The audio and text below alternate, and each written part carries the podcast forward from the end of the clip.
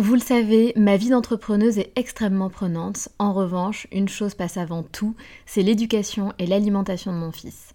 On fait très attention à notre alimentation et on essaie de plus en plus de réduire le sucre dans nos vies et dans la vie de Léo. Un sujet très important pour nous, sachant qu'en plus, un documentaire sur Arte nommé Sucre, le doux mensonge, énonçait qu'en France, un enfant de 8 ans a déjà mangé plus de sucre que ses grands-parents pendant toute leur vie. Donc jamais de goûter trop sucré et lui faire manger 5 fruits et légumes par jour. Avoir une alimentation équilibrée et fruitée, c'est clairement le meilleur des carburants pour vous les filles, mais aussi pour vos enfants. Je glisse souvent une gourde pomme pot dans mon sac, sans sucre ajouté bien sûr, avant d'aller le chercher à l'école, parce qu'en plus de plaire à Léo, ça équivaut à une portion de fruits recommandée par le programme national nutrition santé. Pour moi, c'est pratique et pour lui, c'est délicieux et ludique. Et maintenant, place à l'épisode.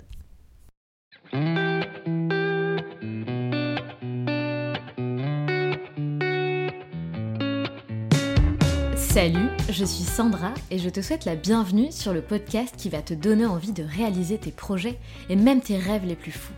Notre mission, t'apporter de l'inspiration. J'échange avec des femmes qui ont osé s'écouter. Choix de vie audacieux, parcours atypique, projets fous, elles nous dévoilent tout sans filtre. L'idée, à travers chaque épisode, c'est d'adoucir tes peurs pour les remplacer par de l'audace et de l'enthousiasme. Du mouvement, du bruit, de la fumée, laisse-toi entraîner par les locomotives.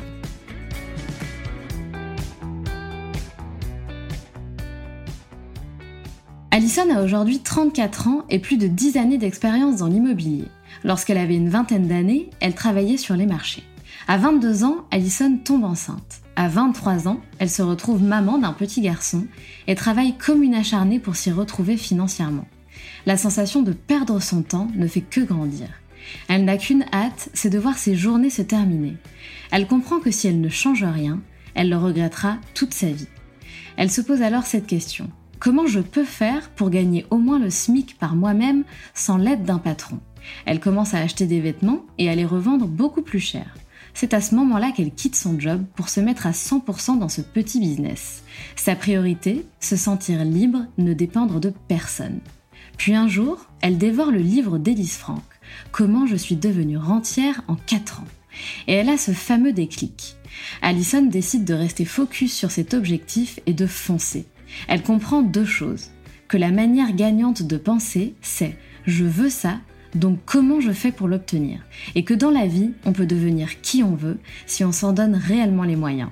Elle décide alors de refaire un appartement qu'elle avait acheté en y mettant toutes ses économies. Elle le revend et fait une plus-value de 60 000 euros. C'est à ce moment-là qu'elle prend la pleine mesure de l'investissement immobilier. Alison sait ce que c'est de galérer, mais elle sait aussi ce que c'est de persévérer. Aujourd'hui, elle est à la tête d'une communauté de plus de 75 000 personnes, elle possède une trentaine de biens immobiliers et elle a formé plus de 1000 futurs rentiers. Dans ce témoignage aussi passionnant que motivant, Alison nous raconte comment elle a changé de vie pour construire son propre rêve.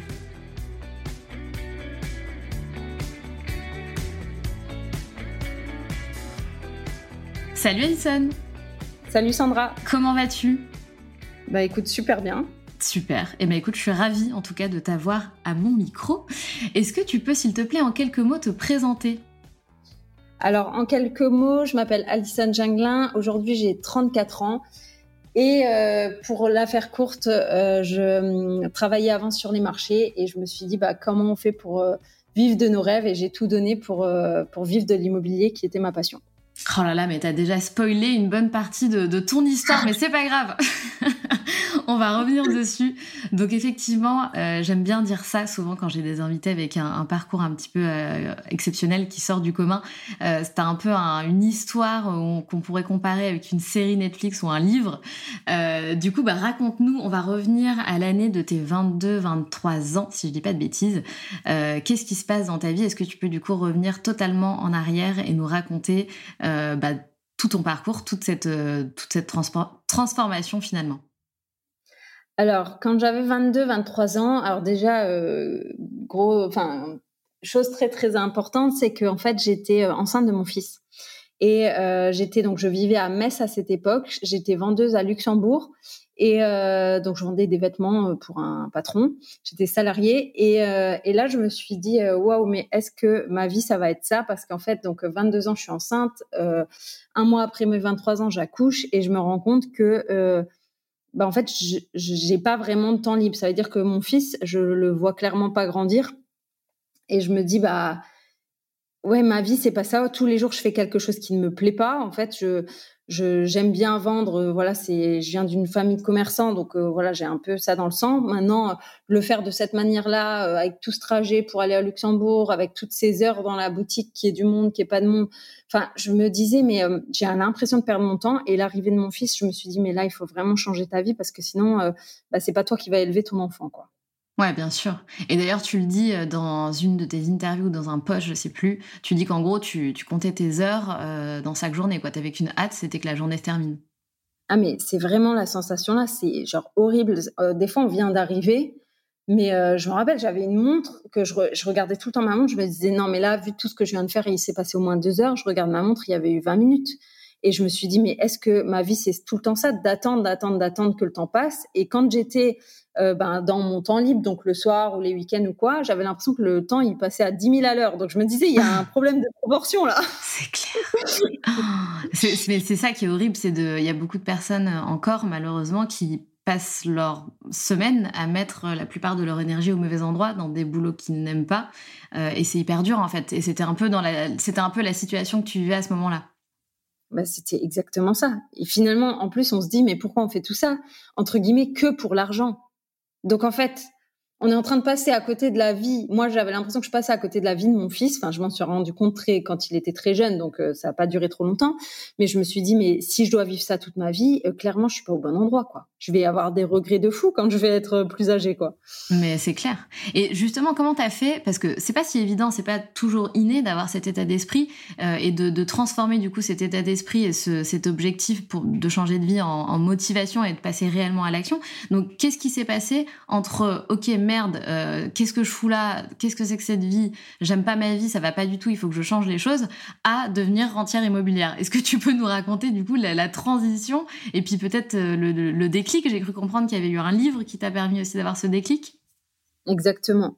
En fait, euh, à ce moment-là, donc moi, je m'étais débrouillée. J'avais deux appartes, euh, alors deux, deux appartes, un à 60 000, un à 70 000, euh, qui n'étaient pas rentables du tout ni rien. Mais bon, bref, j'avais réussi à me débrouiller à avoir ces deux appartes qui étaient pas rentables, mais je comprenais pas qu'ils étaient pas rentables. en fait, je comprenais clairement rien à l'immobilier. Je savais juste que euh, bah, j'avais l'impression que ça me plaisait.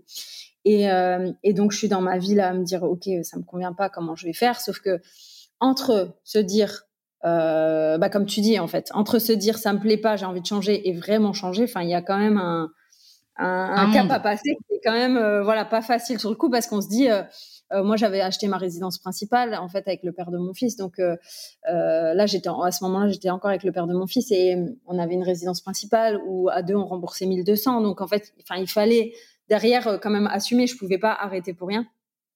Et, et en fait j'ai fait ça un petit peu en douceur parce que euh, je me suis dit ok euh, comment je peux faire pour euh, ben pour fallait je voulais au moins gagner. Je me disais toujours si je gagne au moins le SMIC étant donné qu'à l'époque là j'étais pas encore seule mais pas longtemps après j'allais être mère célibataire mais je le savais pas encore.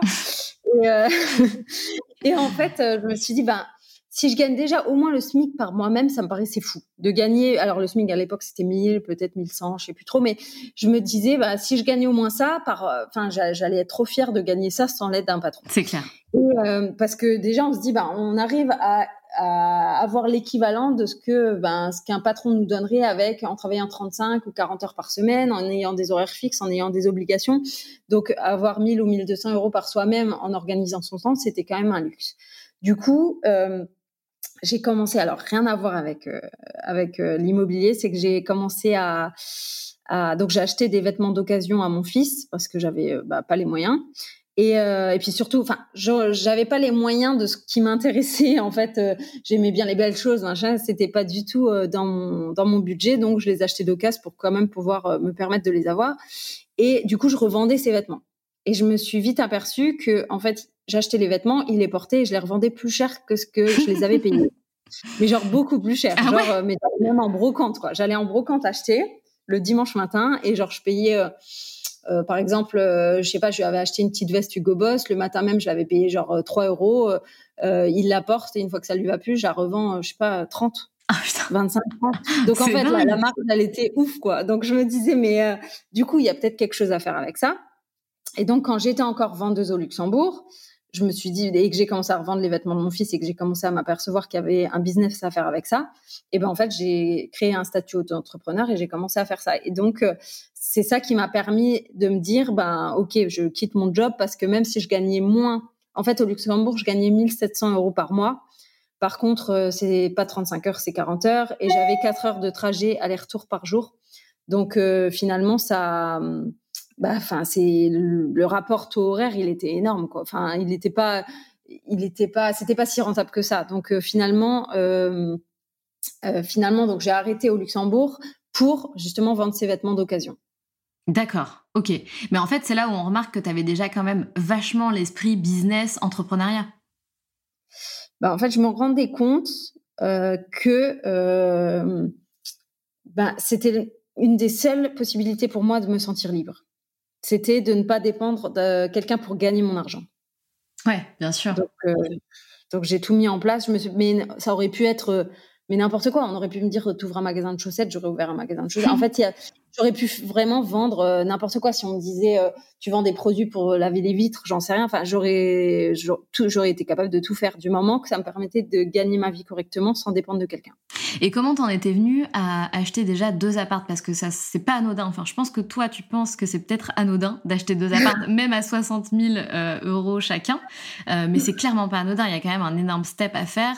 Se dire, OK, je fais des, des prêts bancaires pour acheter un, appart, etc. Donc, comment t'es arrivé là, en fait? Déjà, même avec que deux appartes, comment t'avais fait déjà pour euh, en arriver à avoir deux appartes?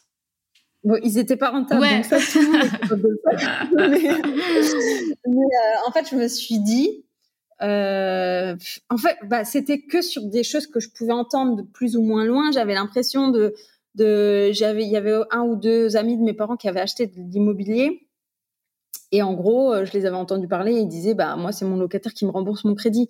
Donc, à partir du moment, bah, et moi, j'étais jeune, j'ai dû entendre ça quand j'avais 20 ans, mais je me suis dit, mais attends, si tu achètes un appart et que quelqu'un d'autre te rembourse ton crédit, pourquoi t'en achèterais pas, en fait? du coup, euh, du coup, puis moi, ma mère, elle m'a toujours dit, euh, genre Alison garde bien ton argent genre mets beaucoup enfin mets beaucoup d'argent de côté parce que si jamais ta machine à laver elle tombe en panne faut que tu aies les moyens de la changer.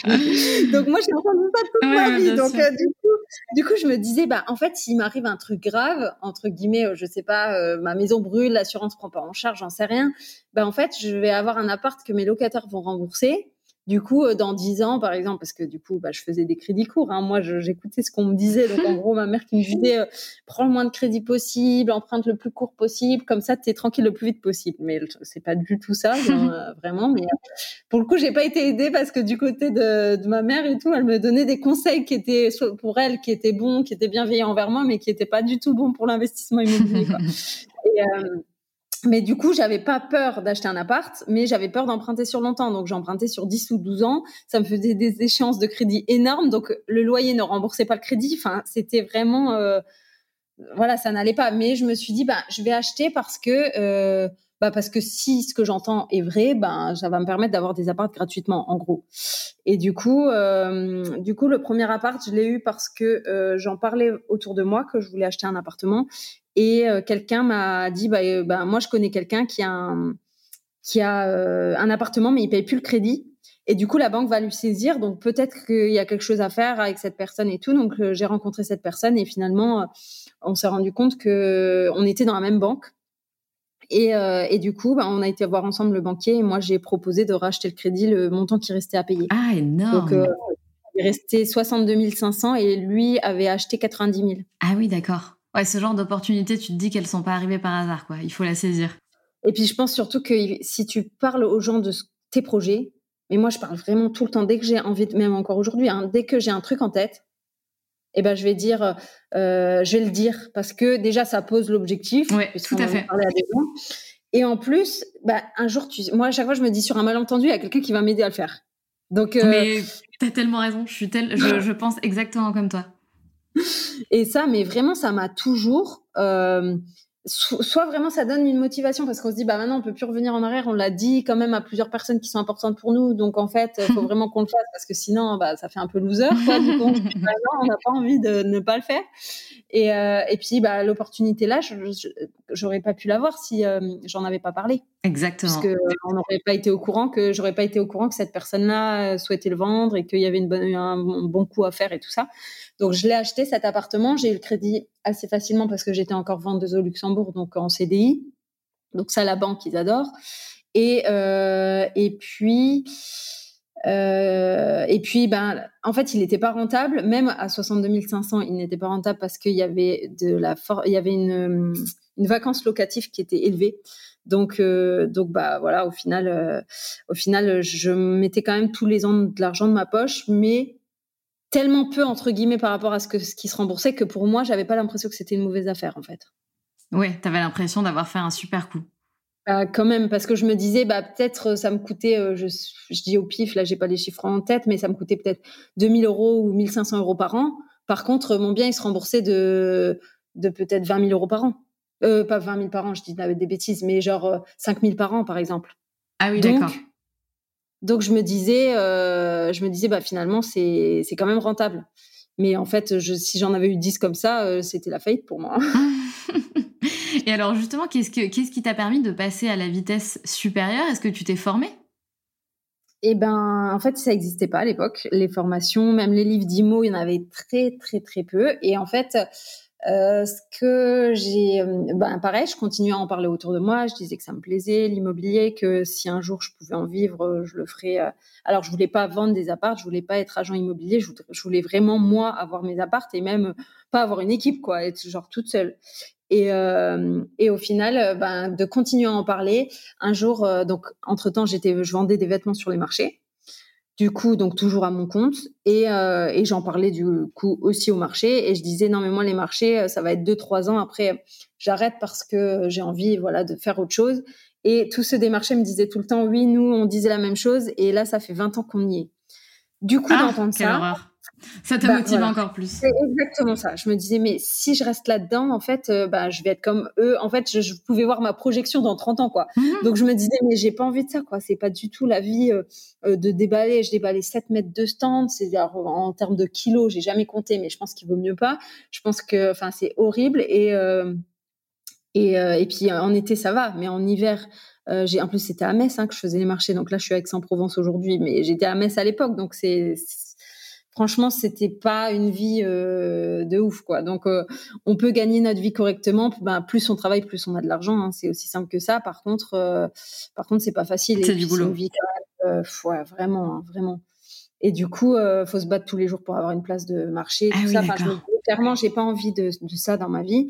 Et, et du coup, donc le fait que je parle que j'avais déjà deux appartes et que j'aimerais bien en vivre, un jour, il y a donc quelqu'un au marché qui me dit ah j'ai vu j'ai vu une interview de Elise Frank, donc euh, que je connaissais pas du tout à l'époque, euh, qui euh, qui a investi dans l'immobilier sur Paris. Elle est parisienne et elle explique bah, comment elle est devenue rentière toute seule, juste en achetant des appartes et tout.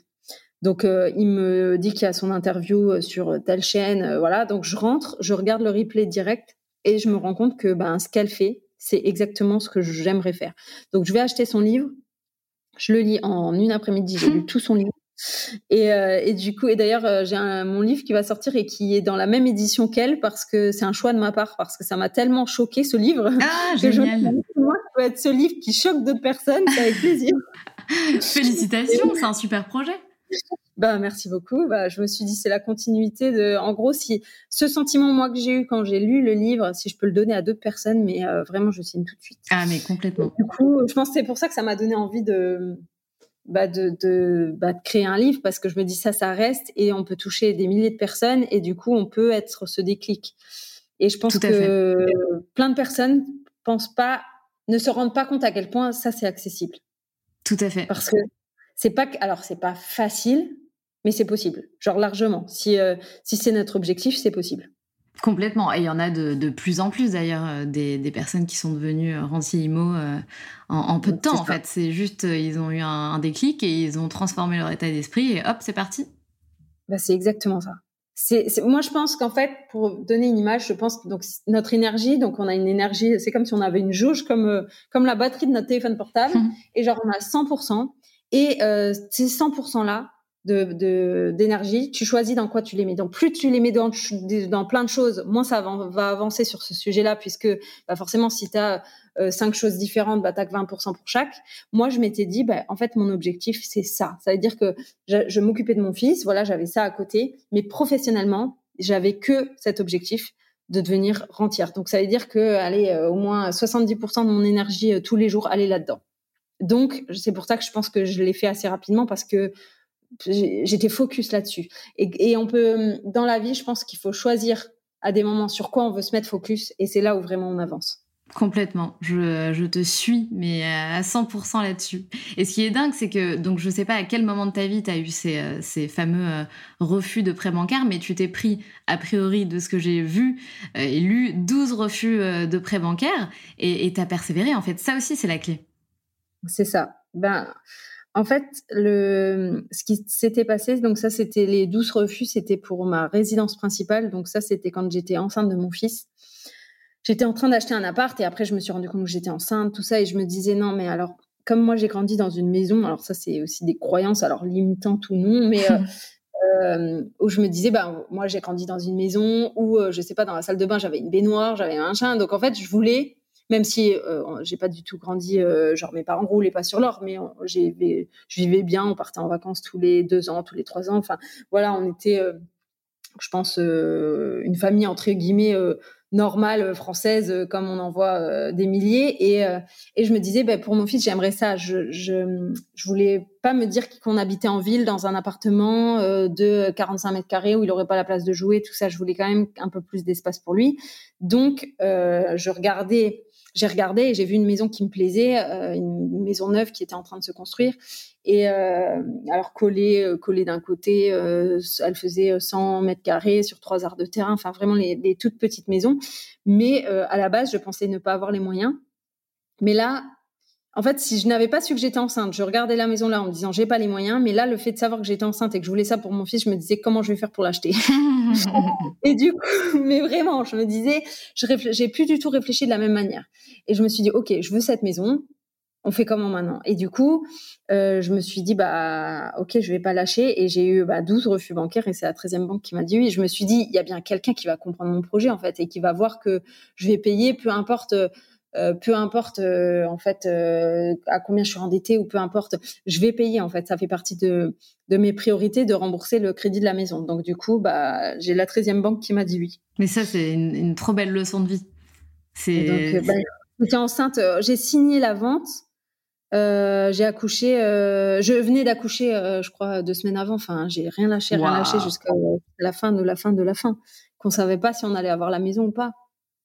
Bah bravo, franchement, euh, bien joué. Mais je pense que, comme tu l'as dit, et c'est très intéressant parce qu'en fait, euh, euh, tu as aussi l'art de, comment dire, de simplifier les certaines explications. Donc tu dis, je mm. je me suis pas posé la question de savoir si je pouvais l'acheter, je me suis posé la question de savoir comment je pouvais l'acheter. Et ça, c'est ça, c'est très très important ce que tu as dit.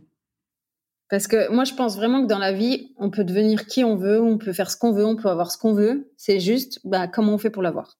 Se poser les bonnes questions et puis, bah, mettre entre guillemets en place, euh, bah, tu as des objectifs, donc il y a une stratégie pour atteindre tes objectifs. En fait, euh, moi, bon là, à l'époque là, je réfléchissais pas comme maintenant. Ça veut dire que euh, je me suis pas moi là aujourd'hui, je vais poser sur papier ce que je veux. Je vais me dire ok, comment je vais faire machin. Alors qu'avant, c'était juste que mon objectif, c'était juste que mon fils, enfin, juste, c'était que mon fils soit bien. Donc du coup, bah, il y a rien qui pouvait être moins important pour moi que ça. Bien sûr. Et puis sans t'en rendre compte, même si tu n'avais pas posé les choses sur papier, tu as avancé petit pas par petit pas, tu as préparé le dossier, tu as pris des rendez-vous avec les banques, tu es allé au rendez-vous, tu as continué, enfin et tout ça ça a construit ton plan sans t'en rendre compte. C'est ça, c'est exactement ça. Et je pense que ça, ça a été décisif pour le reste parce que si là j'avais pas eu le crédit, eh ben je pouvais même pas me projeter de devenir euh, rentière.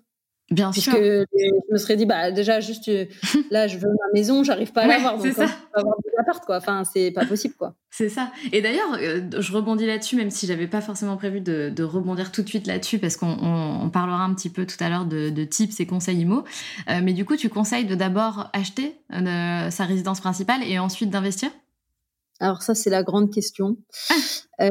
alors normalement, normalement, ce qu'on entend souvent et ce qui est préconisé, c'est de commencer à investir avant d'acheter sa résidence principale, parce que comme ça, au niveau du taux d'endettement, euh, ben, comme les crédits euh, locatifs sont censés se rembourser par le locataire si on a fait une bonne affaire, et qu'il reste même d'ailleurs de l'argent. Donc du coup, ben, on n'est jamais trop bloqué parce que du coup, chaque crédit qu'on fait, ça nous rapporte de l'argent. Alors que quand on achète sa résidence principale, ben, finalement, comme on paye nous notre, poche, ben, après, euh, on n'a plus de, de capacité d'endettement pour emprunter pour le reste. Mmh. Maintenant, ça, c'est dans ce qu'on dit, et je suis d'ailleurs d'accord avec ça, mais je pense qu'en immobilier, surtout quand il faut défendre notre dossier face aux banques, on arrive toujours à retourner la situation dans notre sens, en fonction de, des arguments. Ça veut dire que euh, moi, là, j'étais propriétaire, du coup, puisque le premier bien que j'ai acheté, c'était cette maison. Par contre, euh, OK, on remboursait 1200 euros par euh, mois. D'ailleurs, même après, je remboursais toute seule parce qu'après, je me suis séparée, j'ai racheté sa part. Enfin, voilà. Par contre, il y avait la même maison juste à côté, elle était louée 1005. Donc, ça veut dire que c'était quand même plus rentable pour moi de l'acheter que de la louer. Donc, je pouvais aussi expliquer ça au banquier. Ah oui, d'accord. Ok. Et puis, du coup, il y avait euh, la maison s'amortissait. Euh, je l'ai revendue au bout de 4 ans. Euh, j'ai eu 117 000 euros de plus-value quand même. Ah oui. Voilà. Donc, alors que c'était une maison neuve à la base. Donc, normalement, je conseille pas du tout d'acheter du neuf, quoi, aujourd'hui. Hein. C'est fou. Donc, euh, parce qu'en fait, j'ai acheté dans un endroit, d'ailleurs, ce village, je pensais même pas que j'avais les moyens d'acheter là-bas parce que c'était à 10 minutes de Metz et c'était un village assez huppé. Et j'avais toujours entendu mes parents dire ah oui mais là-bas c'est c'est vraiment enfin genre c'est trop beau le village mais ça coûte trop cher enfin voilà et et ben finalement, j'ai eu les moyens d'acheter là parce que bah, comme c'était une maison euh, neuve, il n'y avait pas la cuisine, pas la pas le sol, pas les, enfin, fallait peindre les murs, fallait tout peindre et tout ça, j'avais pas emprunté à la banque. En fait, j'avais fait un peu euh, tous les mois comme je pouvais. Donc, ça me permettait de d'avoir emprunté moins et du coup d'avoir euh, bah, que ça rentre quand même plus ou moins dans mon budget, quoi. Eh oui, bien sûr. Bah, bien sûr. Donc après, j'ai vécu euh, dans un chantier pendant des années, quoi. ah ouais, ça, mais ça c'est dur aussi parce que du coup, euh, si j'ai bien compris, et tu vas, tu vas tout nous expliquer, toi ton, ton truc, c'est d'acheter des, des, biens qui sont euh, en état un petit peu pas terrible, mais qui ont un, fort potentiel. Donc tu as aussi ce rôle d'avoir une vision en fait, de d'essayer de, voir un peu à quoi peut ressembler l'appartement une fois rénové, et tu as ce rôle de trouver ben, les bons artisans, de leur expliquer un peu ta vision, à quoi tu veux que l'appart ressemble. Ce, rôle de chef de chantier, entre guillemets. C'est pas difficile, du coup, cette partie-là? Ben, En fait, euh, ça, c'est. Alors, tout ce qui est euh, comme ça, c'est venu par la suite après. Euh, à force de faire, bah, j'ai fait le premier appart, j'ai fait le deuxième. Et en fait, quand j'ai vendu le premier appartement, je me suis dit, bah. parce que du coup, je l'ai vendu pour la simple et bonne raison qu'il n'était pas assez rentable. Et, euh, et, je me suis dit, bah, je vais pas le vendre comme ça parce qu'il n'était pas non plus hyper beau, même si j'avais fait quelques travaux. Mais comme j'avais pas les moyens, j'avais fait 500 euh, euros de travaux. Donc, euh, enfin, pour un 45 mètres carrés, 500 euros, c'est juste repeindre. Et puis j'avais une cuisine un peu mieux, mais euh, genre, voilà, ça n'allait pas. Et je me suis dit, par contre, j'avais bien compris que comme je m'intéressais vachement, j'étais tout le temps sur le bon coin que bah, plus l'appartement est beau, plus on veut le vendre cher. Si on peut le vendre cher, c'est logique. Donc je me suis dit, bah, j'ai regardé combien j'avais sur les comptes, j'avais 6 000 euros, et je me suis dit, bah, ok, j'ai 6 000 euros pour faire 45 mètres carrés, je me débrouille. C'était 45 ou 48 mètres carrés euh, en loi Carrez, donc il était un peu plus grand, il faisait 60. Et euh, donc 6 euh, 000 euros, c'est pas énorme, mais je me suis dit, bah, on se débrouille avec ce qu'on a. Du coup, j'ai voilà, j'ai vraiment essayé de faire que ce soit visuellement hyper beau euh, et, en fait, l'appartement, je l'ai revendu et j'ai fait 60 000 euros de plus-value. Yes. avec un C'est ouf dit comme ça, ça fait rêver, hein. Et, j'ai jamais, j'avais jamais eu autant d'argent sur mes comptes à ce moment-là. Ah bah oui. dire que j'ai bah oui. 000 euros. J'ai à l'époque, du coup, j'avais peut-être 22, euh, 26, je devais avoir 26 ans. J'avais 60 000 euros sur mes comptes. et là, je me suis dit, mais le pouvoir des travaux, le pouvoir. Ça veut dire que j'ai mis 6 000, j'ai pris 60. En fait. Euh, je me suis dit, mais alors là, c'est sûr qu'il faut que j'aille dans l'immobilier. Là, là, je me suis dit, mais l'immobilier, il faut y aller. pourquoi on fait chier aller travailler dans un truc qu'on n'aime pas alors que je viens de prendre 60 000 euros en une journée euh, Incroyable. c'est vrai que c'est énorme. C'est énorme. C'était comme une folle, quoi. Je me suis dit, mais je pensais même pas, limite de ma vie, avoir autant sur un compte. Enfin, pour moi, c'était complètement fou. Donc, c'est là où s'est fait la transition, en fait. bah, là, je me suis dit, mais l'immobilier, c'est ça quoi. C'est sûr quoi. C'est c'est je connais surtout que moi à la base euh, j'ai un BTS que j'ai loupé. Enfin j'ai euh, euh, je pense que je suis peut-être maline mais j'ai pas les diplômes. Donc en gros comment on fait pour bien gagner sa vie sans ben, être avocat ou médecin ou voilà. Moi j'avais pas toutes ces études là donc je me disais ben il faut vraiment être des merdes quoi. Et ben l'immobilier finalement tu as besoin de aucun diplôme à part d'être malin c'est exactement ça. Euh, et, aujourd'hui, d'ailleurs, en 2022, il y a tellement d'autres métiers aussi qui te permettent de gagner plus qu'un avocat ou qu'un ah, médecin, juste en étant un petit peu malin. C'est sûr, parce que maintenant, franchement, avec tous les réseaux sociaux, les, Enfin, il y a des trucs de fou à faire en fait. Aujourd'hui, je pense qu'il faut même plus se projeter comme avant où les profs te disaient faut que tu travailles bien, euh, sinon tu seras éboueur. Ils disaient tout ça. Enfin, ouais, c'est vrai. pas le principe de dire ça déjà. C'est horrible. Enfin, c'est horrible ce type de propos. Mais on a tous entendu ça un jour dans notre vie, quoi. Tout mais à fait. mais pourquoi euh, Enfin, et, et en plus aujourd'hui, je pense que même au niveau de l'école, ils sont pas mis à jour par rapport à tout. Tellement pas. Tellement pas. Aujourd'hui, en gros, c'est quelle est ta passion? Bah, fais-en un business. C'est ça. Et d'ailleurs, tu le dis, tu le dis ça. Mais ça, c'est exactement ça. C'est qu'est-ce que qu'est-ce que tu adores faire dans la vie? Et ben, ok, ben, on va voir si il euh, y a quelque chose à faire avec ça. Et il faut se mettre à fond. Et puis, je pense que quand on est passionné en plus par quelque chose, on le fait bien. Ben, on y arrive c'est ça, on le fait bien. il y a de la place pour tout le monde tant que tu le fais avec amour, avec passion et que tu développes tes compétences en fonction de ce que tu as besoin et ce que tu vas de toute façon faire naturellement, tellement que ça va t'intéresser ce que tu fais, tu vas réussir et tu vas euh, de là développer des ressources financières. C'est, c'est, tellement vrai. Plus tu es aligné avec toi-même, plus les choses elles coulent de source et arrivent dans ta vie sans même que tu les aies demandées. C'est. Euh, euh, moi, il y a des choses là, euh, même avec le, ben, Instagram. Je suis arrivée sur Instagram, c'était pas du tout. Je me suis pas dit je vais former des gens et tout ça. Je me suis pas dit ça du tout. Je me suis dit je vais échanger avec des gens qui ont la même passion que moi et qui font ce que je fais. Et là, je me suis rendu compte qu'en fait, donc je suivais des gens où il y avait marqué IMO, euh, voilà, sur leur, dans leur pseudo. Mais je me suis rendu compte après que c'est des gens qui veulent faire la même chose que moi, mais qui le faisaient pas encore. Et là, je me suis dit, bah, en fait, j'ai vu que tout le monde me demandait comment j'avais fait. Et je me suis dit, mais en fait, je crois que j'ai fait un truc de ouf. Parce que moi, mes parents, ils, voyaient, ils me disaient que c'était bien, mes potes, ils me disaient que c'était bien, mais comme tout le monde s'en fout de l'IMO autour de moi, du coup, en gros, bah, c'est bien, mais c'est tout. Et je suis arrivée sur Instagram et j'ai, genre, les gens me disaient, waouh, mais je veux faire pareil, je veux faire pareil. Et là, je me suis dit, mais là, je pense que, ouais, j'ai vraiment réussi un truc dans l'IMO, quoi. C'est clair. Et c'est suite à cette, euh, cette belle vente, euh, donc avec cette plus-value de 60 000 euros, que tu que as lâché vraiment euh, les marchés, etc. Ou tu déjà lâché les marchés? Là, je me suis dit, à ce moment-là, déjà, je me suis dit, bah, l'IMO, faut y aller à 100%, quoi, déjà. Il n'y a plus de doute. Et, euh, et en fait, pendant que j'étais au marché, donc à peu près en parallèle, c'était à peu près au même moment que j'ai vendu l'appart et que euh, euh, qu'on me parle de cette fameuse Élise Franck où je lis son livre. et euh, du coup, qui me, où ça me fait un déclic parce que elle, elle vit clairement de l'immobilier sans euh, avoir eu d'héritage ou de choses comme ça, parce que souvent on se dit quand on est rentier, c'est que euh, notre famille avait déjà de l'argent d'avant, du coup on a hérité des appartes et en général les rentiers, on se dit euh, bah, ils ont eu un héritage. Et du coup, euh, moi autant te dire qu'il n'y a pas du tout d'héritage qui viendra de, de nulle part. Donc du coup, euh, je me suis dit ben en fait, ben si elle l'a fait, je suis capable aussi de le faire. En fait, je me suis dit moi, à partir du moment où, euh, en tout cas, je crois que quelqu'un était capable de faire quelque chose, si moi vraiment je veux le faire aussi, étant donné qu'elle n'avait pas de compétences euh, particulières, exceptionnelles, euh, voilà, elle était comme tout le monde. Donc je me suis dit, bah, ok, on va faire en sorte de le faire.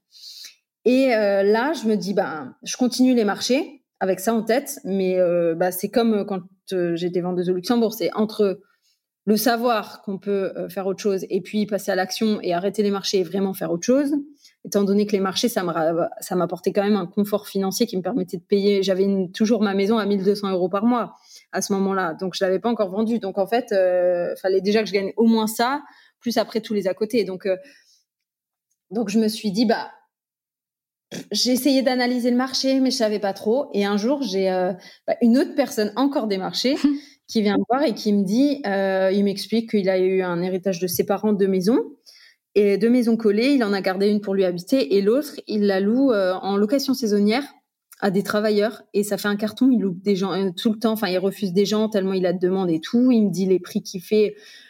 il est à peu près, je sais pas, à l'époque, ça devait être 80 euros la nuit, 90 euros la nuit. Enfin, c'était énorme. Du coup, mais je lui dis, mais comment c'est possible? Et en fait, j'ai fait toutes les recherches. Et effectivement, parce qu'il m'a dit, oh, mais regarde, j'ai un site, et puis il y a d'autres personnes aussi qui font ça et tout. Donc j'ai commencé à tout rechercher. Et j'ai vu qu'effectivement, ça faisait un carton, que tout le monde était blindé, qu'il y avait beaucoup de demandes et tout.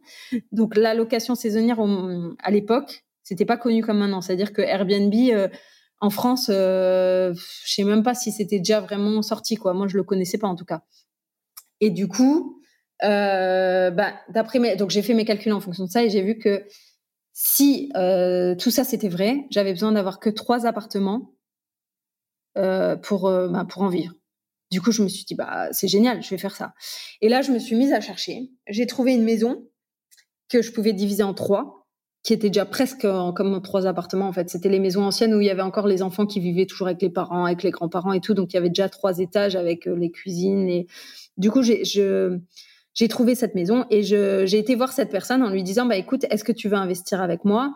Euh, j'ai trouvé quelque chose j'aimerais faire la même chose est-ce que tu veux investir avec moi? Il me dit non euh, parce que lui il allait partir en retraite et il était plus euh, dans cet état d'esprit de vouloir continuer mais moi ça m'arrangeait pas parce que je me suis dit comment je vais faire pour avoir le crédit si je suis seule? Eh oui tout à fait et du coup du coup bah en fait comme j'avais réussi à faire une bonne affaire parce que la maison, elle était en vente depuis deux ans. Donc, en fait, ah ouais. Elle était en vente à 400 000, ce qui n'était pas du tout dans mon budget. Hein. Et j'ai fait une proposition à 270 et c'est passé. Mais non. Ouais. bon, après, la maison, elle était en ruine. Et en fait, c'était trois, euh, trois frères qui avaient eu l'héritage. Les trois frères ne se parlaient plus. Il y en avait un dans le sud, un dans... Enfin, ils étaient plus du tout proches. Et du coup, euh, bah, ils m'ont pas dit oui direct. Hein. J'ai même pensé qu'ils allaient dire non. Et finalement, comme ils ont vu que bah, c'était ça ou rien, puisque moi, si c'était pas cette maison, c'était autre chose, quoi. Enfin, et, euh, finalement, euh, bah, ils ont accepté. Donc du coup, du coup, de, du coup, 270, c'est vraiment. en plus, à la base, elle était à 450 000. Ils avaient eu une offre à 400 qu'ils ont refusé. Six mois après, ils ont remis à 400 et l'autre personne n'était plus intéressée. Et en fait, après, pendant deux ans, euh, c'est resté à 400 000 sans avoir de visite, quoi. Ah ouais, d'accord. Ouais, donc il était temps de s'en débarrasser pour eux aussi. Voilà, c'est ça. Mmh. Puis leur vie en dépendait pas, quoi. C'était juste un héritage, en fait. Ah, c'est ça. C'est en fait souvent c'est là où on fait. Moi, j'ai beaucoup acheté euh, quand c'était des héritages parce que comme les héritiers, euh, ils ont moins cette valeur sentimentale parce qu'en plus c'est pas eux qui l'ont payé le bien. C'est ça. C'est ça ils se disent pas ouais mais j'avais payé tant donc je veux au moins récupérer ou je veux voilà enfin ils pensent pas du tout ça ils savent même pas combien ils l'avaient euh, acheté à l'époque enfin ils savent rien quoi ouais ils veulent plutôt régler le problème le plus rapidement possible là dans ce cas-là c'était ça c'est fou du coup, du coup j'ai eu euh, eu une superbe une superbe occasion et ce qui a fait que bah, du coup derrière pour avoir le crédit c'était comme c'était aussi une bonne affaire ça a aidé quoi mais évidemment, évidemment.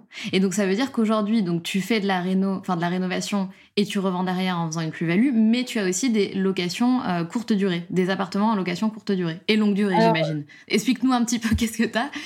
alors, je revends pas trop. Enfin, je revends pas trop. Je revends des biens, mais que j'ai à chaque fois depuis minimum 4 ans, un peu. Ah. Ça veut dire que pour moi, je suis pas marchand de biens. À la base, quand j'achète, c'est pas pour revendre. D'accord. Mais comme, bah forcément, hein, plus on a de l'expérience, plus on fait des bonnes affaires, et plus on fait des bonnes affaires, plus les premiers biens qu'on a achetés sont moins rentables que ce qu'on fait aujourd'hui. Donc, les premiers que j'ai achetés, au fur et à mesure, je les vends parce qu'ils ils valent moins le coup que ceux que je fais aujourd'hui. Donc, euh, et puis comme ça, ça me permet de rentrer un peu de trésorerie euh, et de tourner un peu, parce que mon but c'est pas d'avoir 150 euh, appartes. Moi, mon but c'est juste d'être très à l'aise financièrement avec les appartes, peu importe que j'ai deux immeubles ou que j'en ai 25, quoi. Oui, bah bien sûr. Puis en plus, c'est même. Euh, enfin, tu nous expliqueras tout à l'heure si tu es encore toute seule ou si tu as une équipe maintenant, mais euh, c'est beaucoup de gestion, quoi. Bah, c'est ça. Moi, je veux vraiment pas avoir sans appart. Hein. C'est vraiment pas du tout. Euh, parce que souvent, on me pose la question du coup, ton but, c'est combien? Moi, j'ai pas de but en termes de chiffre d'appartement. Même, même en termes financiers d'appart, j'ai pas de but. Moi, à la base, je voulais juste être à l'aise financièrement. Et puis aujourd'hui, je fais pas attention, quoi. Je je saurais même pas dire combien je rentre de loyer par mois de tête, je sais même pas. Et euh, non, parce qu'en plus, comme c'est beaucoup de locations saisonnières, donc ça peut fluctuer. Euh, et aujourd'hui, ce que je fais, c'est que j'ai euh, un petit peu de location nue à l'année, un peu de location meublée à l'année et beaucoup de saisonniers. D'accord, c'est ça qui fonctionne le mieux. Bah, le saisonnier, on peut louer. Alors, en moyenne, selon les chiffres en France, ils disent trois fois plus cher qu'une location annuelle. Maintenant, moi, je fais encore un peu plus cher parce que euh, je fais, euh, j'essaye d'avoir aussi avec des prestations haut de gamme, des choses comme ça. Donc du coup, ça fait encore plus cher. Ah ouais, d'accord. Ok. Et aujourd'hui, tu as quand même une trentaine d'appartements, c'est ça? Exactement. Et combien de transactions tu fais en moyenne par an entre tes reventes et tes, et tes achats? Pas tant que ça, parce que comme j'achète des immeubles, donc oui, ça, je sais que ça c'est le nouveau, euh, le nouveau truc, ça. Voilà. Donc ça fait une transaction, mais il peut avoir quatre apparts dedans. Ah mais ouais. sinon, en moyenne par an, je dois être euh, la moyenne, ça doit être un achat une et un, un achat et une vente en général. En ce moment, parce qu'en fait, à un moment, j'ai fait plus parce que j'avais pas assez. Donc, il fallait que j'accélère au tout début. Euh, au tout début, en un an, j'étais capable d'acheter. Euh, sur les deux premières années, bah, c'est simple. Sur le premier, euh, l'année et demie, j'ai acheté euh, six appartes. Ah ouais. Ouais. Et ouais, quand même. Mais aujourd'hui, je fais plus. Enfin, si je pourrais, si je pourrais acheter un immeuble de six appartes. Ouais. En fait, aujourd'hui, j'achète des, gros, plus gros lots. En fait, ça veut dire que j'ai qu'une transaction, mais il y a pas mal de choses dans le lot, quoi. Ouais, bien sûr. Mais c'est quand même très cool de prononcer cette phrase. Non, mais moi aujourd'hui, j'achète des immeubles. Parce que tout de suite, on s'imagine des trucs ah. de fou, mais en fait, effectivement, non, après, oui. J'ai des petits appartes. Voilà. Ça veut dire que je j'aime pas les grands. En fait, des par exemple, une barre d'immeuble, à moins que vraiment ce soit un coût, il y a vraiment un coût à faire, je suis capable. Mais Sinon, franchement, je privilégie, euh, j'ai des immeubles, par exemple, à partir de deux appartes. Et le plus gros que j'ai, il doit avoir cinq appartes. D'accord, ok. Et donc, tu, l'objectif, tu rénoves à chaque fois ou pas forcément Des fois, tu achètes des trucs qui ont juste besoin d'un petit coup de peinture? Depuis que j'ai compris euh, comment ça marchait, je rénove à chaque fois. avant, euh, j'étais capable d'acheter un appartement neuf en loi Pinel, tu vois. Genre, euh... Et ça, c'est pas le bon plan, en fait? Non, non. Ah ouais, d'accord. En fait, ce qui se... Bah, alors, c'est pas le bon plan. Tout dépend de ce qu'on veut faire. Moi, comme je voulais en vivre, c'était pas le bon plan. Maintenant, si c'est quelqu'un qui veut pas s'embêter, qui veut juste payer moins d'impôts, ok, alors il achète en Pinel, effectivement, il aura une défiscalisation et voilà. Mais en fait, il faut savoir que euh, bah, Pinel, ça veut dire que ça va être un appartement neuf. Les appartements neufs et Pinel coûtent beaucoup plus cher que le prix du marché euh, standard. Donc déjà, on, on surpaye l'appartement et ensuite, on peut pas le mettre au prix qu'on veut en termes de loyer.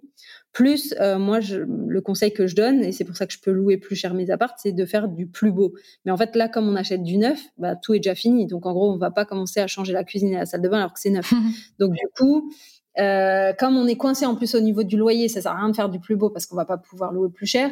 Et au niveau de la revente, pareil, il y a des années à respecter pour pouvoir bénéficier de, de cet abattement d'imposition. Donc, on ne doit pas normalement revendre à n'importe quel moment. Ça veut dire qu'on se retrouve à tous vendre l'appartement dans l'immeuble au même moment. Donc, on a tous les concurrents au même moment qui ont le même appart. Ah oui, tout à fait. Donc, en gros, enfin, vraiment, euh, si vraiment on veut être vraiment un investisseur, faut pas faire ça. Maintenant, si plutôt que de rien faire, vaut mieux acheter ça. Voilà, en gros. Mmh, ouais, ok. Plutôt que de pas acheter du tout et de rien faire et d'être chez soi, voilà, comme ça, bah, vaut mieux acheter euh, un, un appart en Pinel. Mais si on veut vraiment investir et le faire bien, alors faut pas acheter ça. Ouais, ouais, bien sûr. Et, euh, et, pour venir aussi sur, tu nous parles de, de, donc de ta communauté Instagram, comme quoi bah, tu as commencé sur Insta euh, et que ça a pris, d'ailleurs ça a vachement bien pris parce que tu as une super belle communauté aujourd'hui. bah, là, surtout euh, depuis peu, là, Instagram m'ont vachement mis en avant, donc bah, ils ont vu que les gens ils adhéraient ou je sais pas, mais je crois que depuis le début de l'année, on a, bah, c'est simple, au début de l'année j'étais à 16 000 abonnés, aujourd'hui je suis à bientôt c'est pas vrai. 000, et t'as fait des pubs ou même pas C'est genre une grâce euh, venue de. Un euro de pub. ah ouais J'ai jamais mis un euro de pub. C'est incroyable, incroyable. Ouais. Bah félicitations encore une fois, bravo. Merci. Et du coup, Mais je pense que quand on est à fond dans notre truc, en fait, bon après Instagram, je l'ai pas sorti hier, hein, donc en fait, ça fait peut-être trois ans ou quelque chose comme ça. Donc, bah c'est, le... je pense que le travail il paye et quand on est euh animé par ce qu'on fait, les gens le ressentent et derrière, il se passe des trucs cool pour nous, quoi. Bien sûr. Et puis des fois, t'as des, as des posts qui explosent, des réels, des trucs comme ça. Ah, et, exactement. Euh, puis ça va tout seul, une quoi. vidéo là qui a fait 3 500 000 vues. Ah, mais voilà oh, Je vais faire la même, je vais Là. faire un copier-coller de ta vidéo, alors. Je sais pas ce que t'as en fait, mais... 15 jours, j'ai pris 30 euh, en un mois, j'ai pris 30 000 abonnés. Ah ouais, c'est magique, ça. C'est génial. Ouais. C'est génial. Là, quand ça se passe Ouais. comme ça, c'est quand même très, très bon. C'est très Bah, agréable. là, je me dis, euh, ben, c'est cool parce que, mais et- mais en fait, ça, c'est, euh, d'ailleurs, dans l'immobilier, c'est pareil. Je me dis, la chance que j'ai eue, c'est que je suis arrivée sur Instagram quand c'était déjà compliqué de réussir sur Instagram. Ouais. Parce que Instagram, au tout début, ben, les gens, ils prenaient des abonnés facilement parce qu'il y avait beaucoup moins d'utilisateurs Ouais. et tout ça. Donc, dès que, dès que tu faisais un truc un peu différent, ça marchait. Aujourd'hui, euh, je les utilise quasiment tout le monde à Instagram. Et euh, et, euh, il y a beaucoup de monde dans le monde un peu, un peu professionnel avec des comptes pro, euh, voilà, qui, qui essayent de percer. Et, Du coup, moi, j'ai commencé quand c'était déjà dur. Donc, ça me choque pas que ce soit dur, entre guillemets, puisque j'ai connu que ça. Sauf que si le pic que j'ai pris là, je l'avais pris au début, et que si j'avais pris 30 000 abonnés d'un coup, et qu'après, pendant deux ans, ça n'avance plus, j'aurais pu lâcher l'affaire. Mais comme j'ai commencé ça a toujours été dur, donc ça me choquait pas. Et l'immobilier, c'est pareil. C'est des fois, euh, si on a hérité tout de suite de nos parents, qu'on a eu tout de suite euh, l'immobilier, euh, bah, on se dit, bah, pourquoi je vais aller chercher d'autres? Parce qu'en fait, c'est beaucoup plus dur. Là, j'ai eu ça, donc je m'arrête à ça et tout. Sauf que moi, j'ai galéré depuis le début. J'ai fait des mauvais investissements. J'arrivais pas à avoir le crédit. J'arrivais pas. Donc finalement, c'est normal pour moi. Je sais que ça finit sur quelque chose de cool, mais que qu'il faut persévérer en fait. Mais carrément, carrément. Et c'est ce que tout le monde répète hein, sur, euh, sur Instagram, si tu développes ton business, il faut pas lâcher, même si c'est difficile, à un moment donné, tu as un post qui explose, tu as ta communauté qui commence à prendre, et c'est comme ça, faut persévérer. C'est sûr que si on se dit, ah ben non, trop dur, euh, euh, tu vois, et qu'on lâche, bah oui, là c'est sûr qu'il se passera rien. Mais, mais il faut se remettre en question. Peu importe qu'on ce qu'on veut faire, si on veut vraiment aller le chercher, il faut rien lâcher. Si on lâche rien, moi, je, j'en suis persuadée que si on ne lâche jamais, on finit par réussir. Ouais, non, mais je, je, je, suis assez euh, en, accord avec toi là-dessus. Et du coup, donc aujourd'hui, tu coaches, tu formes euh, des gens à devenir comme toi rentier immobilier. Et ta promesse, c'est vivre de l'immobilier en deux ans. Alors, c'est quoi la méthode? Est-ce que dans les grandes lignes, tu peux un petit peu nous expliquer euh, les étapes de ce coaching ou de cette formation? Je sais pas trop ce que tu proposes. Alors en fait, c'est une formation en ligne où ben euh, je pensais jamais sortir une formation un jour. Hein. Si on m'avait dit euh, tu vas former des gens, j'ai dit ah bon parce que j'ai pas trop de compétences. Euh, mais en fait, bah justement en venant sur Instagram, on me l'a demandé cette formation une fois, deux fois, trois fois. Donc au bout d'un moment, je me suis dit bon, apparemment ils veulent une formation. Donc je me suis dit mais comment je vais faire pour faire une formation? Parce que moi je suis pas du tout formée à ça, je sais pas comment on fait. Et donc il y a eu le premier confinement. Donc là, je me suis dit bon, bah c'est le moment du coup. Euh, et, euh, et, je me suis dit bah c'est simple. Je vais prendre toutes les étapes. Moi, comment je fais Si là demain je veux trouver un bien, comment je fais? Qu'est-ce que j'ai besoin de savoir?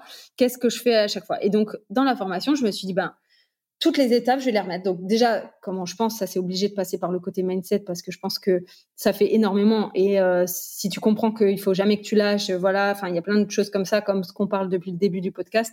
Si déjà tu comprends ça, bah ça va beaucoup t'aider. Et ensuite, et même de comprendre que c'est pas grave si tes parents ils ont pas d'argent et si t'as pas des grandes études et si euh, si t'as pas euh, 100 000 euros sur un compte enfin c'est pas du tout l'important.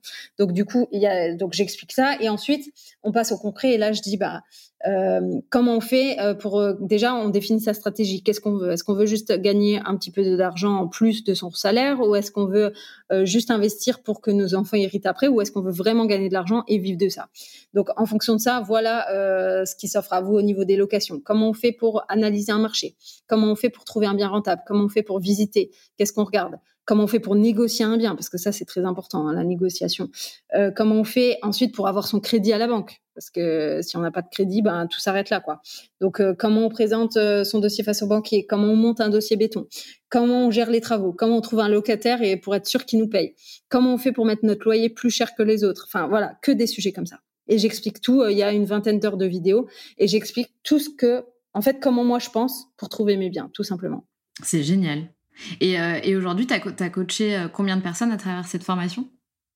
Euh, On a dépassé les 1000 là. C'est top, c'est vraiment top. Et, et, attention, question, est-ce qu'aujourd'hui tu vis mieux de tes ventes de formation et de tes conférences ou de tes biens IMO Alors, ça c'est...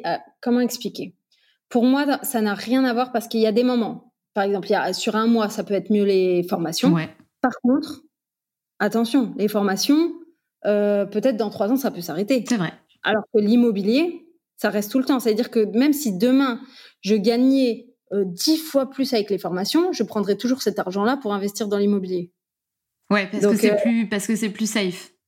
Ah, mais sur le long terme. Alors là, j'ai aucun doute. Hein. Ça, c'est à chaque fois, je vais investir proportionnellement, de me dire, je.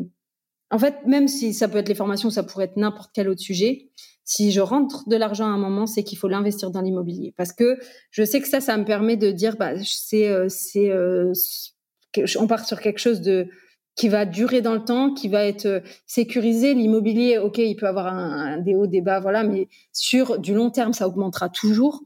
et c'est de la pierre, je le vois, voilà, c'est là. en plus, les banques y prêtent, donc en gros, t'as pas besoin d'avoir un million d'euros sur un compte pour qu'ils te prêtent un million d'euros. Donc, avec les formations, c'est pas ça enfin, les formations, tu vends ta formation et bah voilà, tu as quand même émis un travail. Enfin, c'est quand même rien à voir en fait.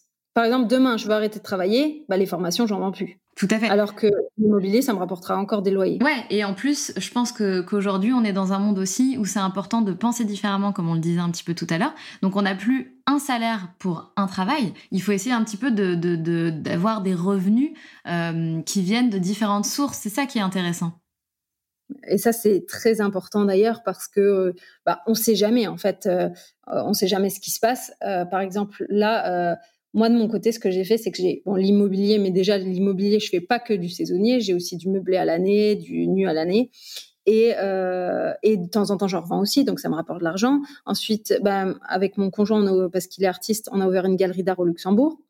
Et à côté, il y a aussi les formations. Donc, en fait, finalement, euh, et, il y a les événements, voilà. Donc, ça permet un peu de pas mettre tous ses œufs dans le même panier, mais je pense que l'immobilier pourrait suffire, bah largement, enfin pourrait suffire, ça veut dire qu'on est quand même en sécurité puisque de pas mettre tous ses œufs dans le même panier, on peut le faire dans l'immobilier déjà. Complètement. Parce que faire un peu de vente, un peu de location nue, de location meublée, euh, de location euh, saisonnier, même si la location nue à l'année, je la, la recommande pas spécialement, mais moi j'en ai un ou deux comme ça, mais mais sinon c'est vraiment euh, saisonnier ou meublé à l'année. Après on peut faire aussi du commercial, enfin voilà. Et du coup, pour moi c'est quand même important de faire ça parce que euh, si demain, par exemple, quand il y a eu le Covid, donc moi, les locations saisonnières, bah, ça a fait un carton parce que comme je vise des travailleurs euh, qui travaillent dans des usines qui font euh, tourner un peu aussi la France, donc en gros, j'ai plein de gens qui ont été confinés dans mes apparts, donc j'ai même gagné plus d'argent pendant le Covid que hors Covid. Mais ceux qui ont des locations saisonnières dans le sud, par exemple, bah, forcément, il y avait plus de touristes. Donc, d'où l'importance d'avoir aussi un peu à l'année, parce que du coup, les, tes locations à l'année, elles continuent, quoi. Exactement. C'est important, ouais, c'est très important ce que tu dis. Et, euh, et, ça me fait penser, donc là tu me parles d'appartements dans le sud, d'appartements près de chez soi, près de chez toi. Euh, qu'est-ce que tu recommandes de faire euh, D'acheter près de chez soi au début peut-être, c'est peut-être plus simple, et ensuite tu peux faire des achats partout en France, même à l'étranger? C'est exactement ça en fait. Moi, je, ce que je recommande, alors sauf excepté ceux qui vivent au centre de Paris et du coup euh, ça peut être tendu quoique il y a quand même euh, j'en vois quand même qui font des bonnes affaires aussi à Paris mais c'est peut-être plus compliqué pour la recherche donc on peut un peu écarter un peu euh, la zone de recherche. Maintenant moi j'ai beaucoup de biens entre Metz et Luxembourg parce que pour la simple bonne raison qu'au tout début je vivais à Metz et ensuite à Luxembourg donc en fait ça reste dans le même coin. Et après j'ai commencé par exemple j'ai acheté un appartement au Portugal donc du coup voilà là c'est vraiment à l'autre bout du et je pense que c'est important de commencer au début près de chez soi parce que ça permet aussi de savoir bah, comment ça se passe en fait. Qu'est-ce qui, parce que même quand on, achète éloigné, bah, c'est bien de savoir la personne qu'on a, qui, a, qui va gérer le bien, quelle, quelle qualité elle doit avoir finalement. Et pour savoir ça, bah, il faut l'avoir fait aussi un peu nous-mêmes. Donc, euh, je conseille quand même de, au début, investir proche de chez soi et le faire soi-même. Faire, euh, moi, j'ai commencé, j'ai fait un peu les ménages, j'ai fait un peu, j'ai fait les check-in, check-out pendant plus de deux, trois ans avant de déléguer. Euh, j'ai vu ce qui marchait, j'ai vu ce qui marchait moins, ce qui m'a permis, ce qui m'a donné une facilité pour embaucher une personne qui correspondait à ce que, à mes attentes en fait. Tout à fait, tout à fait. D'ailleurs, on dit ne jamais déléguer euh, des missions ou, euh, ou, un, ou, un, job ou enfin voilà bref tu as compris ne jamais déléguer si tu ne sais pas si voilà, si tu ne l'as pas fait toi-même. Voilà c'est exactement ça. Donc aujourd'hui tu as une équipe. Euh, une équipe de une personne d'accord. Bah, est deux c'est une équipe. Oui tout à fait tout à fait tout à fait. Et comment tu fais? pardon vas-y je t'en prie ah, pas de problème, pas de problème. J'ai, euh, en fait, j'ai, ce que j'ai fait, c'est que j'avais une personne qui s'occupait de tout ce qui est euh, petits travaux. Donc, c'est pas les artisans avec qui j'ai l'habitude de travailler pour faire les, les gros chantiers. C'est vraiment quelqu'un qui, qui venait s'il y avait une fuite à un évier, s'il y avait euh, une lampe à changer. Enfin, voilà. Et finalement, je le sentais tellement impliqué que je, bah, je lui ai proposé de, de, bah, de qu'on travaille vraiment ensemble sur du long terme et qui gère euh, qui répondent même sur les plateformes de location, qui fassent tout, enfin qui s'occupent de A à Z du client et, et reçoit un pourcentage de, du chiffre. Trop bien. Voilà. Et comment tu fais pour gérer tes apparts qui sont pas près de chez toi? Bah c'est lui. C'est lui. Qui gère ça. Ok, d'accord. ok. Ok, ok. Parce que comme euh, j'en ai, j'ai au moins 90% qui se trouvent euh, à peut-être 20 km de diamètre, quoi, peut-être. Donc finalement, ah finalement, c'est euh, donc euh, une seule personne, ça suffit quoi. Parfait. Parfait, c'est top. Franchement, bravo. Euh, j'ai vu un post aussi, puisque j'ai un petit peu regardé des choses sur toi, qui m'a interpellée et c'est un petit peu le, résumé de, tout ce qu'on vient de dire à travers euh, ton témoignage. Euh, c'est un post à Disneyland, donc je pense que j'ai même pas besoin de t'en dire plus. Tu, dis que tu as, entendu des gens dire à Disneyland Ah là là, demain c'est le retour à la vraie vie. Qu'est-ce que ça Voilà, je te laisse, euh, je te laisse continuer. Parce que je trouve que c'est très intéressant. Euh, le, ce que tu écris en fait dans ce poste, euh, c'est hyper important. En fait, c'est et ça on le voit, mais tellement souvent, mais partout. Parce que là, c'était, j'étais à Disneyland donc avec mon conjoint et mon fils. Et mais combien de fois j'ai entendu des gens qui disaient profite bien aujourd'hui parce que demain ça va pas être pareil, retour au travail, retour à l'école. En plus de mettre ça dans la tête des enfants, enfin c'est vraiment un truc, c'est pas cool. Et, euh, et, on entend souvent, même les gens qui sont en vacances, qui disent euh, ah, profite, ou alors euh, on croise des gens et on repart travailler, ils disent ah bon courage. Et en fait, moi tout ça, mais c'est horrible. c'est clair. mais bon courage, putain, mais t'es pas en train de là, on dirait que tu vas faire un truc de ouf, genre une opération de malade, etc. non, tu vas juste faire ta vie normale que tu fais chaque jour. Donc, et du coup, je me dis mais, là, c'est là qu'il y a un problème sur l'état d'esprit et et en fait, en gros, moi, j'ai tout fait pour que ma vie, justement, que j'ai pas besoin de me dire profite maintenant parce que demain c'est la merde. Non, j'ai envie de me dire, mais tous les jours, bah, c'est cool. Et même quand je suis en vacances, je suis trop contente de rentrer aussi, en fait. j'ai pas besoin de ces vacances pour décompresser, en fait. C'est euh, et encore, nous, on, voyage beaucoup parce que même euh, dans le cadre de son travail, mon conjoint, euh, comme il fait des expos, des choses comme ça, donc on va un peu partout. Mais en gros, jamais on se dit on a besoin de vacances, ça n'existe même pas dans notre vocabulaire. Même des fois on fait oh, faut repartir là, putain tu veux pas un peu décaler qu'on reste un peu à la maison quand même parce que. Donc, euh, et, et, je pense que en plus ça c'est une vie qui est offerte offerte à tout le monde, sauf que beaucoup de gens pensent que ça n'existe pas. Mais oui. Et ça c'est trop dommage en fait. Oui, beaucoup de gens pensent que c'est pas à la portée de tout le monde. Et, c'est pour ça que c'est important de dire, mais regardez les gars, elle, elle est partie de rien, elle avait pas un rond sur son compte en banque, elle s'est forgé un état d'esprit, elle a pris des risques. Euh, et c'est comme ça qu'on y arrive. C'est sûr que si on se dit, ah mais non, c'est pas possible, moi je peux pas, et puis si j'ai pas de CDI, c'est la merde, et puis j'ai des enfants, et puis machin. Non, tout ça, c'est des fausses excuses. C'est bah, un truc de dingue. Euh, et d'ailleurs, tu, tu, tu dis aussi, tu dis qu'il faut d'abord comprendre ce qu'on a envie de faire, c'est ce qu'on disait tout à l'heure, quelle est ta passion, euh, essaie, essaie de passer du temps là-dessus, la moindre, le moindre temps que tu as, mets de l'énergie dans, dans, ces recherches-là pour essayer de construire un projet autour de ta passion, et tu verras que de, que de fil en aiguille, tout va se déclencher tout seul en fait. C'est exactement ça, mais à, 1000%. Et je reprends encore une. Vas-y, pardon, vas-y, vas-y je t'écoute, vas-y, vas-y. Je, reprends encore une de tes phrases, parce que je me suis noté pas mal de phrases, parce que tu as pas mal de bonnes phrases qui, euh, en tout cas, moi, me, parlent énormément. Euh, tu dis, si tu ne construis pas ton propre rêve, quelqu'un t'embauchera pour construire le sien. Ouais, ça, c'est euh, une phrase de. C'est pas la mienne, c'est une citation. Enfin, je, l'utilise souvent. c'est une citation. Alors, je ne voudrais pas dire de bêtises de quelqu'un de très connu. Maintenant, je, suis tellement dans les citations, moi, que je sais même plus de la personne. Mais c'est, en fait, c'est exactement ça. Parce qu'en fait, les patrons, qu'est-ce qu'ils font finalement? En fait, les, salariés travaillent pour quelqu'un qui a un rêve, lui, de, peu importe dans quelle boîte ils font, le, peu importe le patron, il, lui, il a un rêve de dire, moi, ma société, j'ai envie de l'emmener là. Et en gros, c'est les salariés qui l'aident. Donc finalement, tu travailles pour le rêve de quelqu'un d'autre. Ouais, tout à fait. Euh, juste pour l'argent. Tout à fait. que euh, l'argent, pour moi, ça doit pas être euh, ça doit pas être ça qui doit dire ben c'est gage de, bah, de, de réussite de voilà on veut ça et c'est pour ça qu'on va travailler en fait tu dois t'imagines le temps qu'on échange contre juste pour avoir de l'argent? Mais l'argent en fait tu peux en avoir aujourd'hui moins demain. Enfin t'achètes un truc enfin c'est dans le fond je trouve c'est pas ça l'important en fait. C'est de d'aimer tous les jours ce que tu fais. Et en fait l'argent il viendra automatiquement euh, même sans que tu aies besoin de penser à ça en fait. Ouais, non, non, mais je, je, je, je vois ce que tu, euh, euh, ce que tu veux dire. Et malheureusement, nous aujourd'hui, notre euh, critère majeur de réussite, c'est le matériel. C'est le, ce en Occident, hein, je parle. C'est ce qu'on possède matériellement. tu vois. Même à l'école, ils disent pour bien gagner ta vie, il faut que tu fasses des grandes études. Oui, mais en fait, est-ce que moi j'ai des potes, ils sont médecins ou avocats et ils font ça depuis 10 ans et aujourd'hui ils en ont marre. C'est ça, on devrait sur, voilà, c'est ça, on devrait commencer par dire pour être heureux, voilà ce que je vous conseille de faire. C'est ça. C'est voilà, c'est ouais, vraiment. Et, et, là, mon fils rentre à, l'école dans quelques jours et je t'avoue que j'ai un peu la boule au ventre parce que je sais que le, le système éducatif euh, ah ne me plaît pas du tout. Et moi, j'ai tout fait, j'ai essayé Montessori, j'ai tout fait pour mon fils.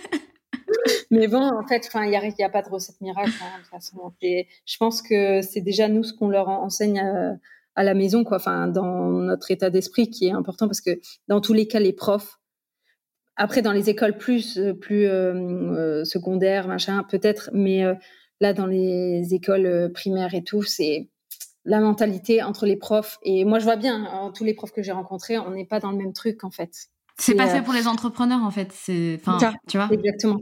C'est que du coup je sais pas, c'est trop. Euh, euh, moi, mon fils il est déjà venu en pleurs parce que la prof lui a dit qu'il écrivait mal. Oui, ok, mais en fait, euh, est-ce que c'est très important là tout de suite? Enfin, non. Ah Donc, en, gros, alors qu'il est surdoué et qu'il est premier de la classe. Enfin, au bout d'un moment, je pense qu'il faut arrêter ça, quoi. Enfin.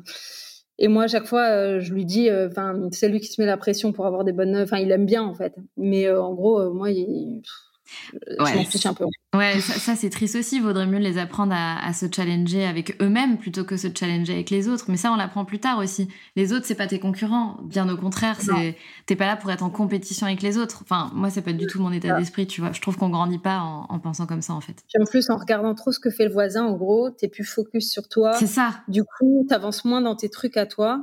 Euh, moi, je me suis jamais sentie aussi bien que le jour où je me suis dit, bah en fait, euh, peu importe les autres qui font, si c'est la même chose que moi, si c'est pas la même chose, si c'est voilà machin. De toute façon, chacun le fait de sa manière à lui, donc dans tous les cas, ça peut pas être les mêmes choses. Et si quelqu'un, en gros, en gros, fait comme toi, te copie ou quoi, n'oublie pas qu'il est en train de jouer à ton jeu à toi. Ça veut dire que forcément, c'est toi qui as mis les règles, donc tu seras forcément la gagnante. Ouais, pas mal. C'est vrai. C'est tout à fait vrai. Euh, et, c'est, euh, il y a beaucoup de gens qui copient en disant je veux faire ça, mais t'as pas compris en fait. C'est lui, il a mis euh, les bases de ce que lui euh, il aime, de ce qu'il veut faire, de ce qu'il sait faire. Donc arrête de le copier, mets-toi tes bases à toi en fait. Ouais, tout à fait. Je pense que tu peux t'inspirer et que c'est peut-être peut-être bien quand tu débutes, tu vois. Et après, tu trouves même, ton, ton si la personne a fait ça, c'est que je suis capable de le faire, comme moi avec Elise Frank, par exemple. Exactement. Je me suis dit, bah, elle, elle l'a fait, c'est que je peux le faire. Mais après, juste, ça m'a donné le, la motivation de me dire ok ça je peux l'atteindre puisqu'elle elle l'a fait. Mais après j'ai trouvé mes propres règles et finalement euh, j'ai pas trop regardé ce qu'elle elle, avait fait et j'ai bien fait parce qu'avec le recul quand je regarde ce qu'elle a fait je suis beaucoup plus loin que ce qu'elle a fait finalement.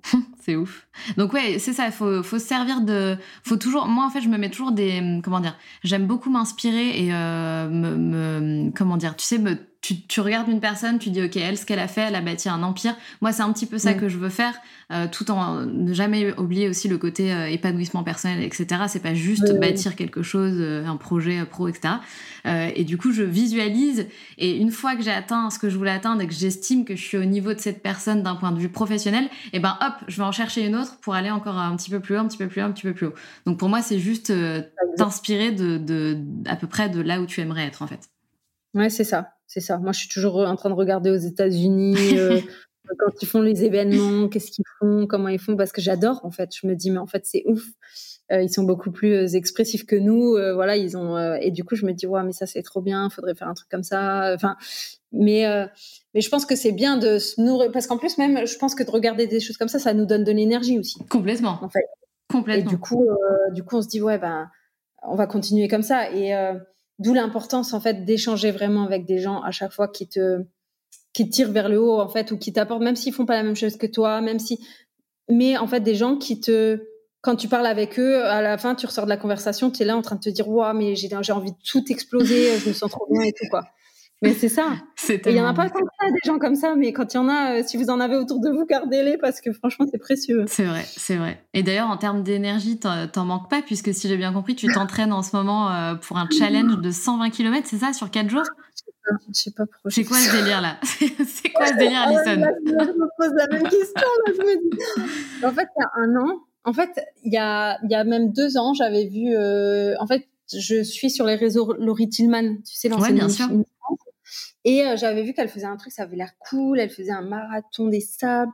Je me dis mais qu'est-ce que c'est? Je connais pas. Du coup j'ai fait un peu des recherches. J'ai vu que c'était euh, à Fuerteventura, euh, sur une île, donc en plein désert, quatre jours où on marche et on court en totale autonomie et on fait 120 km. et du coup je me suis dit, donc j'ai suivi toute son aventure du coup qu'elle partageait en story et je me suis dit mais ça a l'air trop bien. Bon même si elle a pleuré, machin. Enfin ok, mais je me suis dit mais ça j'ai jamais fait quelque chose comme ça.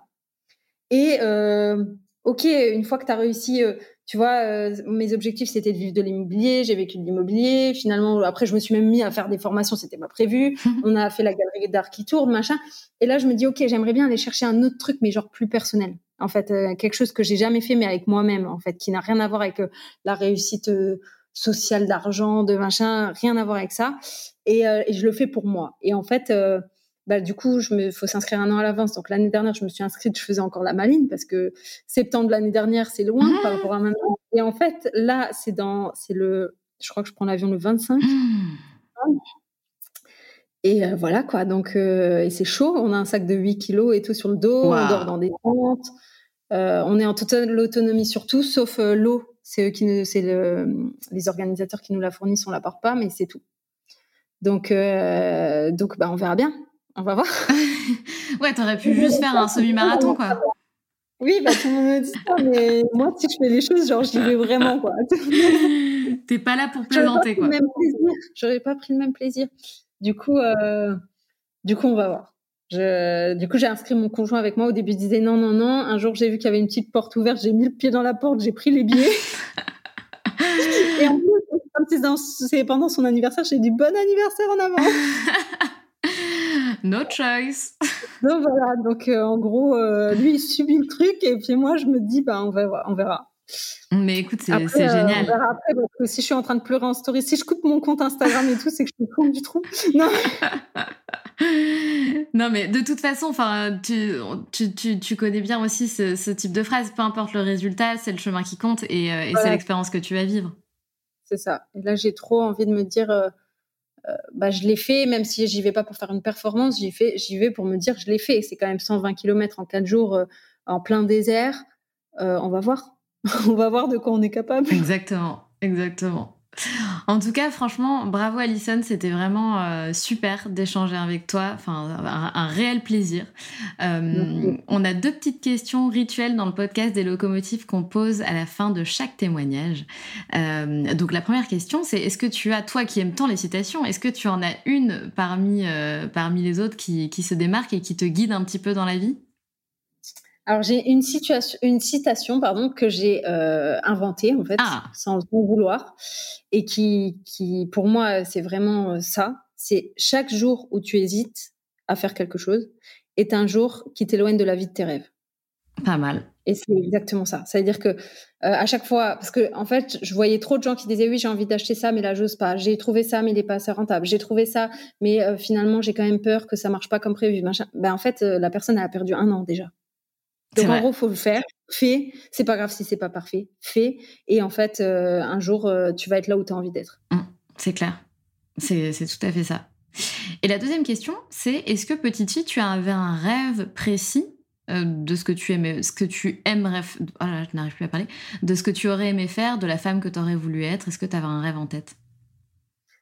Je, je me voyais toujours un peu style euh, femme d'affaires, un truc comme ça, mais euh, c'était, euh, j'avais pas trop. Moi, je me voyais plus le truc le, le plus que je, qui m'avait toujours choqué, c'est que euh, je voulais, c'est avoir un enfant. Ça, c'était un truc. Et même quand j'avais 16 ans, genre je l'avais en tête tout le temps, tout le temps. Et résultat, j'étais enceinte à 22 ans sans chercher à être enceinte à 22 ans. Donc et, et c'est vraiment au moment là où, enfin ça, c'était un de mes premiers buts. Je sais pas pourquoi. C'est fou. Et, c'est comme ça. Et j'ai qu'un enfant, il est aujourd'hui là 11 ans, et voilà. Et j'en veux pas forcément d'autres. Enfin, c'est pas. Mais euh, je sais pas, comme si ça, ça allait euh, me donner euh, l'élan pour tout le reste, en fait. C'est un peu ce qui s'est passé d'ailleurs. C'est même vraiment ce qui s'est passé. Et, et, je pense que dans la vie, il se passe rien pour rien, et que si j'avais déjà ça en tête depuis longtemps et tout ça, c'est que c'est que derrière, ça, ça allait apporter quelque chose, en fait. Bien sûr. En tout cas, je te le redis encore, c'était un vrai plaisir. Je te remercie euh, d'avoir accepté euh, de, venir à mon micro et puis je te souhaite une, très très belle continuation. Bah, merci beaucoup Sandra, j'ai vraiment adoré aussi et on, remet ça quand tu veux. Hein. Avec plaisir. Belle journée Alison. Merci toi aussi, salut Sandra. Salut. C'est la fin de cet épisode et j'espère qu'il t'a plu. Si tu as envie de laisser 5 étoiles sur Apple Podcast ou Spotify, surtout n'hésite pas. Merci pour ta fidélité et on se retrouve mardi prochain pour un nouvel épisode. Pense à rejoindre la communauté Les Locomotives sur Instagram pour toujours plus d'inspiration, de motivation et de good vibes.